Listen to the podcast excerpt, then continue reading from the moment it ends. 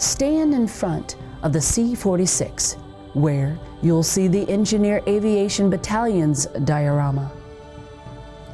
Many African Americans served in support units during World War II, and the Engineer Aviation Battalions, or EAB, with their skilled engineers and construction workers, were one of the more significant support units.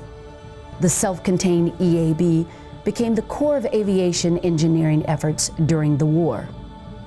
The original concept envisioned a small group of skilled construction and engineer troops closely trained alongside air units with the ability to repair bomb damaged airfields, to camouflage airfields, and, if necessary, to defend airfields.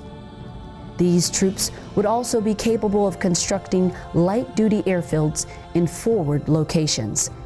Aviation engineers employed the same basic construction techniques around the globe. After an area had been cleared of trees or other obstructions, Caterpillar tractors towing carryalls cleared the area.